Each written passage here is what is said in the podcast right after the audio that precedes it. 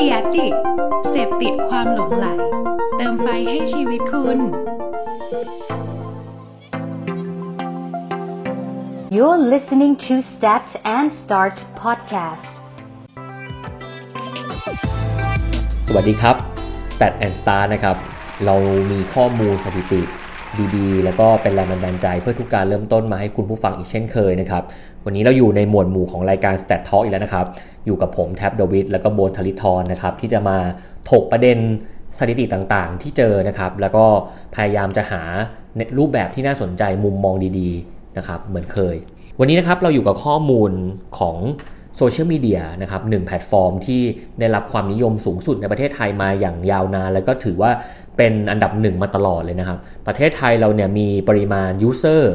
ติดอันดับหนึ่งของโลกนะครับ แล้วก็มีคนที่ใช้งานอยู่ในแพลตฟอร์มแพลตฟอร์มนี้มากที่สุดก็คือ Facebook นั่นเอง ผมเชื่อว่าคุณผู้ฟังวันนี้ไม่มีใครที่ไม่มีแอป Facebook ในมือถือนะครับ แล้วก็ไม่มีใครที่ไม่เล่น ผมเชื่อว่าใน 1 วันของทุกคนเนี่ยน่าจะเคยเข้าไป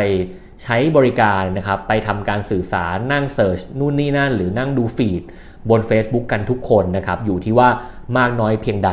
แต่วันนี้เรามีสถิติที่มากมายครับอย่างแรกอยากจะชี้ให้เห็นก่อนว่า ภายใต้ความประสบความสำเร็จของ Facebook เนี่ยภาพรวมของ spending นะครับเขา forecast ไว้ว่านะครับในปี 2020 เนี่ยจะมีการตลาดที่เอาเงินมาลงให้กับ Facebook เนี่ยมากถึง 6,000 ล้านบาทนะครับประมาณ 6,000 กับ 23 ล้านบาท อันนี้เป็นข้อมูลจาก DAX นะครับเป็นสมาคมการตลาดดิจิทัลแห่งประเทศไทยนะครับทำกับรีเสิร์ชการตานะครับ โดยที่ Actual ปี 2019 เนี่ยเขาประเมินไว้ Facebook ไว้ที่ประมาณ 6,114 อาจจะลดลงนิดหน่อยเนื่องจากโควิด หรืออะไรก็แล้วแต่ แต่ว่า 2018 เนี่ยยังอยู่ที่ประมาณแค่ 4,941 ล้านบาท แสดงว่ามันโกรธขึ้นมาประมาณเกือบๆจากปี 2018 เนี่ยขึ้นมาเยอะมากนะครับ ซึ่ง ประมาณ 25%ละกันที่มีการโกรธขึ้นมานะครับ แล้ว Facebook เองก็ถือว่าเป็นแพลตฟอร์มที่มี spending ของ marketing เนี่ยลงไปเนี่ยมากที่สุดรองลงมาจะเป็น YouTube นะครับแล้วก็แพลตฟอร์มอื่นๆตามไปนะครับ ซึ่งก็ถือว่าเอ่อเพจ Facebook เนี่ยเป็นแหล่งของการสื่อสารและการทำโฆษณาในยุคดิจิตอลเลยก็ว่าได้นะครับ เพราะนั้นวันนี้ผมเลยชวนคุยกันต่อนะครับว่าภายใต้ Fact and Figure นะครับต่างๆเนี่ย มันมีสถิติอะไรบ้างที่น่าสนใจเกี่ยวกับ Facebook ในปี 2020 นะครับ วันนี้ผมมีข้อมูลจาก Rainmaker นะครับ ซึ่งไปรวบรวมข้อมูลจากหลาย ๆ แหล่งละกัน แล้วก็มีประเด็นต่างๆ มากมายที่เกิดขึ้นนะครับ เราลองไปดูทีละประเด็น ข้อแรกสุดเลยนะครับ จาก Statista นะครับ ระบุไว้ว่าผู้ใช้งาน Facebook โดย overall ทั่วโลกเนี่ยนะครับ จะอยู่บนแพลตฟอร์มด้วยเหตุและผลอะไรนะครับ มากถึง 88%เขาใช้ Facebook เพื่อติดต่อ หรือเพื่อ connect กับเพื่อนและก็คนใน circle ของออฟไลน์ของเขานะครับอย่างที่2เนี่ย33%นะครับเขาทำเพื่อต้องการ entertain entertainment ต่างๆ Facebook คือที่ที่เขามาเสพดูคอนเทนต์ ดูแหล่งข่าวบันเทิงนู่นนี่นั่นจากเพจต่างๆนะครับอย่างที่ 3 คือ to get news นะครับก็คือการที่เขาได้รับข่าวสารอัปเดตอะไรใหม่ๆนะครับอย่างที่4นะครับก็คือเขา follow แบรนด์แล้วก็ company ต่างๆ ที่เขาสนใจ นะครับอยู่ที่ประมาณ 17%แล้วก็อีก 11%สุดท้ายนะครับคือการ strengthen professional network ก็คือเป็นการต่อยอดเชื่อมต่อนะครับเพื่อการทำงานนะครับแล้วก็สุดท้ายเนี่ยด้วยเหตุผลอื่นๆอีก 6%วันนี้คุณจะเห็นแล้วว่ายังไงก็ตามเนี่ยการบริหารจัดการระหว่างแอดกับฟีดของเพื่อนเราเนี่ยยังเป็นสิ่งที่ Facebook พยายามให้ความสำคัญอยู่ตลอดเวลาอยู่เลยนะ ทุกวันนี้เฉลี่ยประมาณสัก 3 ฟีด นะครับเราก็จะเจอ ad อันหนึ่งอะไรเงี้ยเขาจะพยายามหา frequency หา proportion ที่เหมาะสม เพราะอย่าลืมว่าเอ่อ intention ของคนที่เล่น Facebook เนี่ยเขาไม่ได้อยากเห็นโฆษณาตลอดเวลา เขาไม่ได้ดูทีวี หลาย ๆ ครั้งที่โลกดิจิตอลหรือ media platform เนี่ยได้รับความนิยมต่าง ๆ เพราะเขาพยายามจะหลีกหนีโฆษณาครับเพราะฉะนั้นเนี้ยมันก็เป็นเรื่องหนึ่งที่ถูกพูดถึงละกันแล้วก็เราเห็นจาก research แล้วว่ายังไงก็ตามเนี่ยน้ำหนักโดย overall ทั่วโลกเนี่ยก็ยังให้ความสำคัญต่อการ connect เพื่อน ๆ นะครับโบนมองยังไงบ้างครับกับสถิติตรงนี้ครับ ก็จริง ๆ มันค่อนข้างสอดคล้องกันหมด เพราะว่า Facebook ตอนนี้เรียกว่าเป็นเหมือนมหาอำนาจแพลตฟอร์ม เบอร์ต้นๆ หรือจะเรียกเบอร์หนึ่งก็ไม่ผิด เพราะว่าถ้าเรามองดูจากข้อมูลทั่วโลกนี่เมื่อกี้เมื่อกี้ในไทยใช่ไหมครับ ทั่วโลกตอนนี้เนี่ยถ้ามองเป็นรายวันมีผู้ใช้งานประมาณ 1.66 พันล้านราย ถ้าเป็นรายเดือนประมาณ 2.5 พันล้านราย แต่ถ้ามองเป็นรายรับ ที่เมื่อกี้พูดในไทยประมาณ 6,000 ล้านบาท แต่ในทั่วโลกเนี่ยมันมีประมาณ 21.08 พันล้านเหรียญสหรัฐ คือคือตอนนี้ผมมองว่า Facebook มันไม่ได้เป็นแพลตฟอร์มที่อยู่แค่สังคมเล็กๆ แล้วอะมันกำลัง connect กับคนทั้งโลก จริงๆ จะพูดง่ายๆมันก็กลายเป็นโลกอีกใบหนึ่งไปแล้วล่ะเออที่ถูกที่ทุกคนมีโลกสองใบใช่ถูกไหมว่าทุกคนมีโลกที่ใช้ในชีวิตประจำวันอยู่ ทุกคนก็มีโลก Facebook อยู่ที่ใช่เราจะไปดูโลกของคนอื่น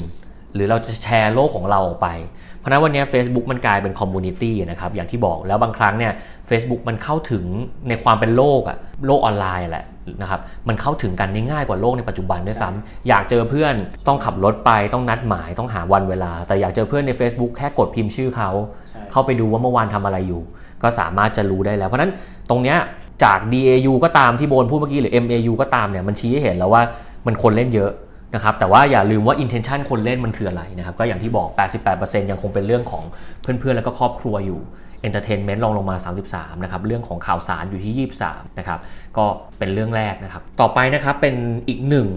สถิติที่น่าสนใจจาก Sprout Social นะครับเขาระบุถึงช่วงเวลา trafficที่ดีที่สุดของคอนเทนต์ที่จะมี engagement ใน Facebook กันนะครับ จาก global engagement เนี่ยนะครับเขาระบุขึ้นมาเป็น heat map เนี่ย สิ่งที่เราพบก็คือ วันพุธนะครับแล้วก็วันพฤหัสบดีเนี่ยเป็น 2 วันที่มี engagement ดีสุดในช่วงเวลา 11 โมงถึงบ่าย2นะครับอันนี้คือจากภาพรวมนะที่ที่เขาเห็นใน heat map นะครับ ซึ่งอันนี้ก็อาจจะมีประเด็นนิดหน่อยในมุมของการจะอัพคอนเทนต์ต่างๆ ขึ้นบน Facebook หรืออะไรก็ตามแต่ส่วนตัวผมเองเนี่ยผมมองว่ามันก็ไม่ได้ significant ขนาดนั้น คุณภาพของคอนเทนต์ยังคงเป็นสิ่งสำคัญอยู่ แต่ตัวเวลาเนี่ยมันอาจจะเป็นส่วนเสริมที่ทำให้คุณลงในช่วงเวลาที่เหมาะสมกับเนื้อหาตรงนั้นไหมถ้าคุณเป็นข่าวรายวัน ถ้าคุณเป็นข่าวแบบเรียลไทม์คุณต้องลงทันที ยิ่งลงเร็วสุดก็สำคัญ ถ้าคุณไปรอ 11 โมง ก็อาจจะไม่มีประโยชน์ แต่ถ้าเกิดคุณต้องการจะสร้าง engagement กับคอนเทนต์มากหน่อย คุณลง 11 โมงถึงบ่าย 2 มันเป็นช่วงเวลาของคนทำงาน คืออาจจะพักเที่ยงอยู่คอนเทนต์แบบไหนเหมาะสม แต่ถ้าคุณไปทำคอนเทนต์บางอย่างมันไม่เหมาะสมกับตรงนั้นมันก็ไม่มีประโยชน์นะครับ ตรงนี้มันเป็นเพียงแค่ stat ที่เอามาแนะนำนะครับ แต่อาจจะไม่ได้หมายความว่าต้องเชื่อทั้งหมด แต่ถ้าตาม research เลยเนี่ยวันพุธแล้วก็วันพฤหัส 11 โมงถึงบ่าย2เนี่ยจะเป็นช่วงเวลาที่มี engagement มากที่สุดนะครับ อย่างที่3นะครับมาจาก Research Center นะครับเขาระบุไว้ว่าผู้ใหญ่กว่า 53%นะครับไม่รู้ว่า New Feed แสดงผลออกมาเป็นแบบนี้เพราะอะไร เอาง่ายๆแหละ ก็พูดถึงเรื่องอัลกอริทึมอัลกอริทึมของ Facebook เนี่ยจริงๆ ผมว่าในปัจจุบันเนี่ยคนไทยหรือพวกเราเองเนี่ยเริ่มเริ่มเข้าใจมันหมดแล้วว่าทำไมเราถึงเห็นอะไร เพราะอะไร why I seeing this นะครับอันนี้คือสิ่งที่คนเรารู้อยู่แล้ว แต่จริง ๆ แล้วเนี่ยหลาย ๆ คนที่เป็น Facebook user เนี่ยก็ยังไม่ค่อยรู้ นะครับโดยเฉพาะผู้ใหญ่ที่เขาใช้บริการเล่นอยู่เนี่ยต้องยอมรับว่าเอ่อ understand ของแพลตฟอร์มเนี่ยเขาก็ไม่ได้สนใจมากนะครับเพราะนั้นจะเห็นเลยว่าถ้าช่วงอายุ 18ถึง29เนี่ยนะครับเขาจะรู้มากกว่าไม่รู้นะครับไม่รู้เลยเหลือแค่ 12%ถ้าอายุ 30ถึง49เนี่ยไม่รู้ประมาณ 18%จากทั้งหมด ถ้าอายุ 50ถึง64เนี่ยไม่รู้ก็คือ 24%คือไม่รู้เลยแบบแบงค์เลย เอออายุ 65 ขึ้นไปเนี่ยจะอยู่ที่ประมาณ 28%อันนี้คือไม่รู้เลย แต่ถ้าไม่รู้ประมาณหนึ่งคือก็ยังไม่ชัวร์เนี่ยก็จะเยอะหน่อยนะครับ เพราะนั้นจะสังเกตเห็นว่าช่วงอายุน้อยๆเนี่ยคนจะรู้จักอัลกอริทึม Facebook ค่อนข้างเยอะกว่า แต่โดยเฉลี่ยแล้วเนี่ยประมาณเกือบเกือบ50%แหละ ที่ยังไม่ได้เข้าใจมาเลยในทุกช่วงอายุ จริง ๆ ตรงเนี้ยมีเรื่องหนึ่งที่น่าสนใจมาก เพราะว่าเขาบอกว่า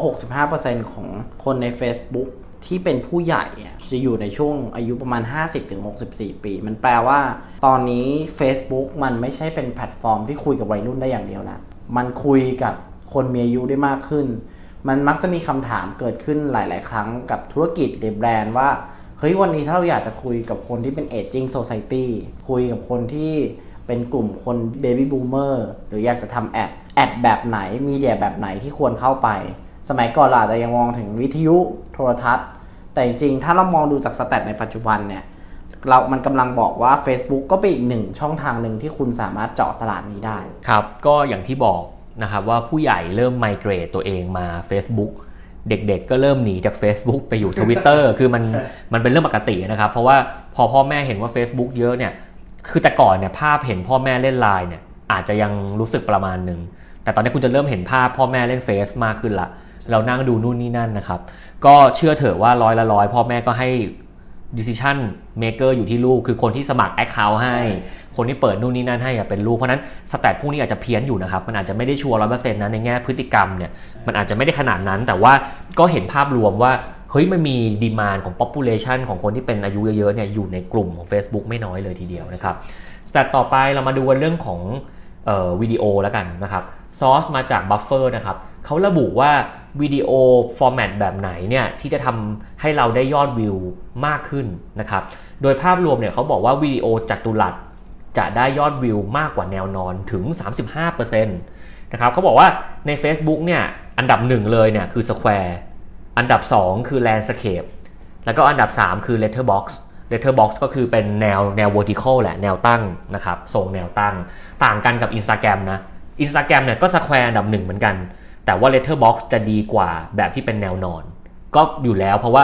การเล่น Instagram เราก็คงไม่อยากดูรูปแนวนอนกันเราก็จะดูรูปเป็นแนวแนวตุลัดไปเลย หรือว่าเป็นแนวแนวตั้งหน่อยๆนะครับต่างกันกับทวิตเตอร์อีกทวิตเตอร์เนี่ยเออ Letterbox จะทำได้ดีกว่า พอๆกับ Square แล้วก็ Landscape ก็จะน้อยสุด จะเห็นว่า Landscape เนี่ยจะถือว่าใช้ค่อนข้างยากรูปแนวนอน เพราะว่ามันเห็นได้ไม่เต็มตา เวลามันโชว์ตัมเนลขึ้นมานะครับในการเล่นฟีดเนี่ยมันจะเห็นไม่ค่อยชัดนะครับคุณลองไปลอง เอาฟอร์แมตนี้ไปใช้ดูได้นะครับ นอกเหนือจากนั้นเนี่ยก็คงมีมีหลากหลายสถิติเลยแหละ แต่อยากชี้ให้เห็นว่าวันนี้ Facebook เองก็พยายามปรับตัวเองตลอดเวลาสถิติ มันเปลี่ยนไปเร็วมาก เพราะว่าวันพรุ่งนี้มันอาจจะไม่มีเรื่องราวนี้แล้วก็ได้นะครับใครจะคิดว่าวันหนึ่งนะครับล่าสุดเลยเนี่ยที่เพิ่งเกิดเรื่องนี้ขึ้นมาเมื่อวานนี้เองแหละ เราเพิ่งรู้กันว่าอะวันนี้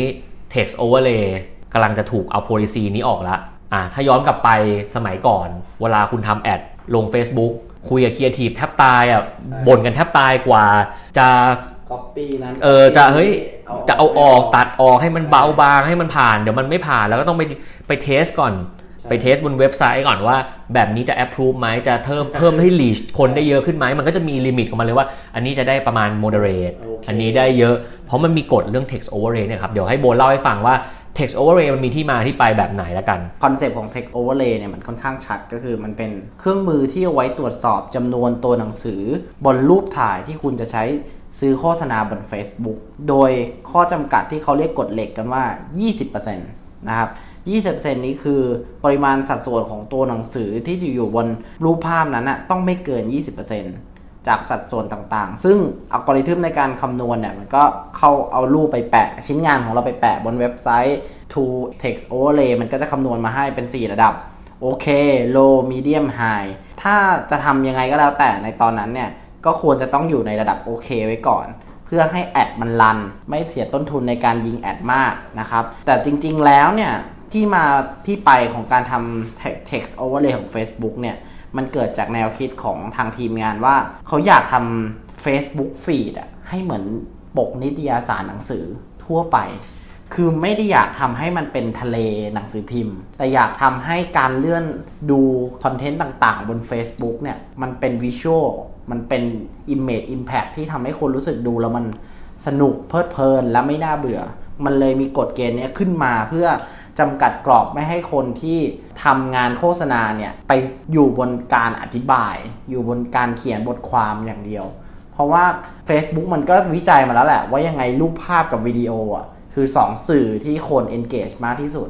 เพราะฉะนั้นมันก็เลยคิดอัลกอริทึมเนี้ยขึ้นมาช่วยลดปัญหา เพราะว่าทุกท่านเชื่อไหมครับว่า text overlay นะครับที่มันเกิดขึ้นเนี่ยทุกในทุกๆวันเนี่ยมีภาพบน Facebook ถูกส่งออกไปมากกว่า 350 ล้านรูปต่อวันนะครับ ที่ถูกอัปโหลดเพื่อให้คนซื้อแอดเห็นผลงานหรือว่าตัวเองอัปโหลดผู้รูปตัวเองส่วนตัว คือคือรูปมันเยอะมาก เพราะฉะนั้นมันต้องมีการจำกัดกรอบให้รูปนี้เห็นน้อย รูปนี้เห็นเยอะนี่เป็นที่มาของมัน ซึ่งจริง ๆ แล้วเนี่ยครับท่านผู้ฟังเราลองสำรวจพฤติกรรมตัวเราเองก็ได้นะ ผมว่าการที่เขายกเลิกกฎ text overlay policy เนี่ย มันมีเหตุและผลในแง่พฤติกรรมอยู่ เพราะแต่ก่อนเนี่ยเราเราก็ treat Facebook เป็นเหมือนเหมือนกันแหละคือ รูปต้องเห็นชัดใช่ๆเห็นเยอะๆ แต่วันนี้จริง ๆ Facebook มันกลายเป็นแหล่งรวมข้อมูลเหมือนกันนะ ผมก็มานั่งคิดเหมือนกันนะว่าเออมันมีเหตุและผลอะไรบ้างไหมที่มันทำให้ support การยกเลิกนี้นะผมก็คิดในมุมตัวเองนะครับส่วนตัวมากๆเลยมองว่าเออเพราะว่าเดี๋ยวนี้เราเห็นข่าวบางอันน่ะหรืออีเวนต์ว่าอินโฟกราฟิกบางบางเพจอะข้อมูลเยอะมากนะแต่คนก็กดเข้าไปอ่าน ตราบใดก็ตามที่มันมีประโยชน์ แล้วเราจะเริ่มเห็น content ที่มันเป็นเท็กซ์เยอะขึ้นเรื่อยๆนะในปัจจุบันพวกเพจต่างๆ ที่เขาแชร์ข้อมูลมาเนี่ยเขาก็ใช้พื้นที่ของภาพนั่นแหละ ในการเอาข้อมูลมาใส่มากขึ้น พอมัน nature canvas ของแพลตฟอร์มมันมันเปลี่ยนคนเริ่มหันมาอ่านเยอะขึ้น แล้วก็อ่านบนภาพเยอะขึ้น เขาก็เลยมองว่ามันอาจจะไม่จำเป็นแล้วหรือเปล่าที่จะต้องไปมี frame เนี้ยอีก และอีกอย่างหนึ่งเขาก็มี Instagram แล้ว ที่เขาไป acquire มาแล้ว แล้วมันก็เหมาะกับตรงนั้นแล้ว เหมือนเขาอาจจะอยากแยก role ของแพลตฟอร์มให้ชัดขึ้นหรือเปล่า อันนี้ก็ต้องก็ต้องลองดูกันต่อไปว่าสุดท้ายแล้วมันจะเป็นผลดีหรือผลลบ แต่ในแง่ส่วนตัวผมมองว่ามันต้องมีเหตุผลบางอย่างมาจากพฤติกรรมนะครับเขาอาจจะดูแล้วว่าหลังๆเนี่ยการยิงแอดที่มีเทคหรือการทำโพสต์เขาอาจจะทำเทส A and B แล้วว่าเออการมีไม่มีมันมีผลแบบไหน แล้วคนกับคนกับพูดว่าเออเดี๋ยวนี้ฉันไม่ได้ติดแล้วนะ ที่จะต้องมีเทคเยอะๆ อยู่บน ad ฉันไม่รู้สึกมันกวนใจละ อะไรแบบนี้ก็เป็นได้นะครับวันนี้ก็อาจจะเป็นเหตุผลหนึ่งในมุมของผมนะ คืออย่างที่พี่แท็บบอกครับ เพราะว่า Purpose ในการเสพสื่อข่าวบน Facebook อะมันมีหลายแบบ มันไม่ได้มีแค่มุมของการบันเทิงอย่างเดียว คือบันเทิงอาจจะเป็น proportion ที่มากแหละ แต่ว่าคนที่อ่านข่าว คนที่อยากรู้พวกข้อมูลอินโฟกราฟิก หรือความหรือความรู้เกี่ยวกับเรื่องต่างๆ เนี่ย บางครั้งมันก็นิดพวกบทความหรือข้อความในการช่วยอธิบาย เพราะว่า เราก็เข้าใจว่าภาพมันไม่ได้สามารถสื่อแทนทุกเรื่องที่ผู้ให้บทความหรือผู้อยากจะสื่อเนี่ยได้หมด เพราะบางอย่างมันก็ต้องนี้ตัวอักษรเข้ามาช่วยนะครับ แต่อีกหนึ่งมุมมองที่ผมมองว่ามันอาจจะส่งผลมากขึ้นเนี่ยคือเรามีข้อมูลเรามีข้อมูลว่าทุกวันนี้นะครับนักการตลาดกว่าทั่วโลกเนี่ยโดยเฉพาะที่สหรัฐอเมริกานะครับกว่า 90%เนี่ยพึ่ง Facebook ในการทำ marketing ไม่ใช่แค่นักการตลาดในมุมของ Enterprise แต่เป็น SME ทั่วโลกเลย ทุกวันเนี่ยจะมีกว่า 80 ล้านหน้าบน Facebook ที่เป็นธุรกิจหน้าใหม่เกิดขึ้น คือเราจะเห็นเลยว่ามันจะเกิดพฤติกรรมการช้อปปิ้ง และ 44%ของผู้บริโภคนะครับ ยอมรับว่าหลาย ๆ ครั้งที่ซื้อสินค้าเนี่ยได้รับอิทธิพลมาจาก Facebook เพราะฉะนั้นเนี่ยถ้าเกิดจากพฤติกรรมตรงนี้ และการยกเลิก text overlay เนี่ยผมมองว่ามันอาจจะมีความเสี่ยงคือ ธุรกิจบางธุรกิจที่เขาไม่ได้มีความรู้ในการทำโฆษณาทำแอดมันอาจจะทำให้เราต้องมาเจอการยิงแอดการยิงโฆษณาที่เต็มไปด้วย text หรือเปล่า อันนี้อันนี้ก็น่าคิดว่ามันอาจจะเกิดความเสี่ยง คือผลกระทบมันมีทั้งแง่ดีและไม่ดีแหละ อันนี้เราก็ต้องรอดูกันต่อไป แต่ว่าโดยส่วนหนึ่งคิดว่าในแง่มุมของคนทำการตลาดเองเนี่ยน่าจะมีรูมในการสร้างคอนเทนต์ใหม่ ๆ เพิ่มขึ้น ในเมื่อกฎเกณฑ์มันหายไปละ creativity มันก็จะถูกเปิดมากขึ้น เราจะถูกกรอบจากกฎของ policy Facebook น้อยลงนะครับ แล้วก็จะเห็น copy ad เก๋ๆ เท่ๆ เพิ่มขึ้นเยอะเลยนะครับ ผมว่าใครที่ชอบออกแบบ copy ad แล้วเซ็งตลอดที่ยิง ad บน Facebook ไม่ได้เนี่ยน่าจะ happy กับตรงนี้เลยแหละ แล้วก็สร้างสรรค์วิธีการสื่อสาร อย่าลืมนะครับ ต่อให้จะมีกฎนี้ไม่มีกฎนี้ก็ตามเนี่ยพฤติกรรมของคนเห็นหรือ audience เนี่ยน่าจะเป็น base ที่คุณต้อง concern มากกว่ากฎของ Facebook ด้วยซ้ำเพราะต่อให้เขาไม่มีกฎเลย แต่คุณทำออกมาแล้วมันไม่โดนจริตของ target คุณ การมี Copy แอดใหญ่ๆ ก็อาจจะไม่มีประโยชน์ขนาดนั้น เพราะฉะนั้นอันนี้มันเป็นหน้าที่ที่คุณจะต้องเอามันมาประยุกต์ใช้ต่อ แล้วลอง test and learn ดูนะครับว่าแบบไหนมันดีที่สุดหลังจากกฎนี้หายไป ก็คิดว่าคงจะเกิดขึ้นเร็วๆนี้นะครับ แล้วก็จะมี traction ต่อไปนะครับ แล้วก็จะเห็นรูปแบบการทำการตลาดผ่าน content ใหม่ๆ เพิ่มขึ้น อันนี้ผมมองในทั้งในมุมของเอ่อ corporate ที่ต้องจ่ายเงินทำ ad หรือในมุมของเพจที่ต้องแบบเขาอาจจะอยาก boost post ออกไปหรืออะไรก็แล้ว แต่พวกนี้จะมีผลสักเกือบหมดเลยนะครับ คือยังไงผมว่าก็ต้องรอดูว่า Facebook เขาคงไม่ได้คิดว่าการยกเลิก text overlay แล้วเขาจะไม่มีนโยบายอื่นมา support ผมเชื่อว่าเขาก็คงมีวิธีการในการไม่ทำให้พื้นที่บน Facebook ของเขามันเป็น feed ของข้อมูลแบบเยอะเกินไป มันก็ต้องมีการคัดกรองและการลดทอนบางบางอย่างลงนะครับ เพราะยังไงเนี่ย เขาก็ยังคงพยายามทำให้คนยัง engage กับแพลตฟอร์มอยู่ คนยังอยู่ในแพลตฟอร์มทำยังไงให้คนเล่นมากขึ้นทำยังไงให้ยังรู้สึกว่า loyalty กับแพลตฟอร์มนี้มากขึ้น แต่ว่าด้วยข้อจำกัดบางอย่างและอัลกอริทึมบางอย่างของ Facebook ที่เกิดขึ้นเนี่ยเราก็จะเห็นว่าหลายๆ คนหลาย ๆ เพจอินฟลูเอนเซอร์เริ่มแตกไลน์ไปแพลตฟอร์มอื่น อย่าง TikTok อย่างเงี้ยหรืออย่าง Instagram Twitter มันคือตอนนี้มันเหมือนกับเราต้อง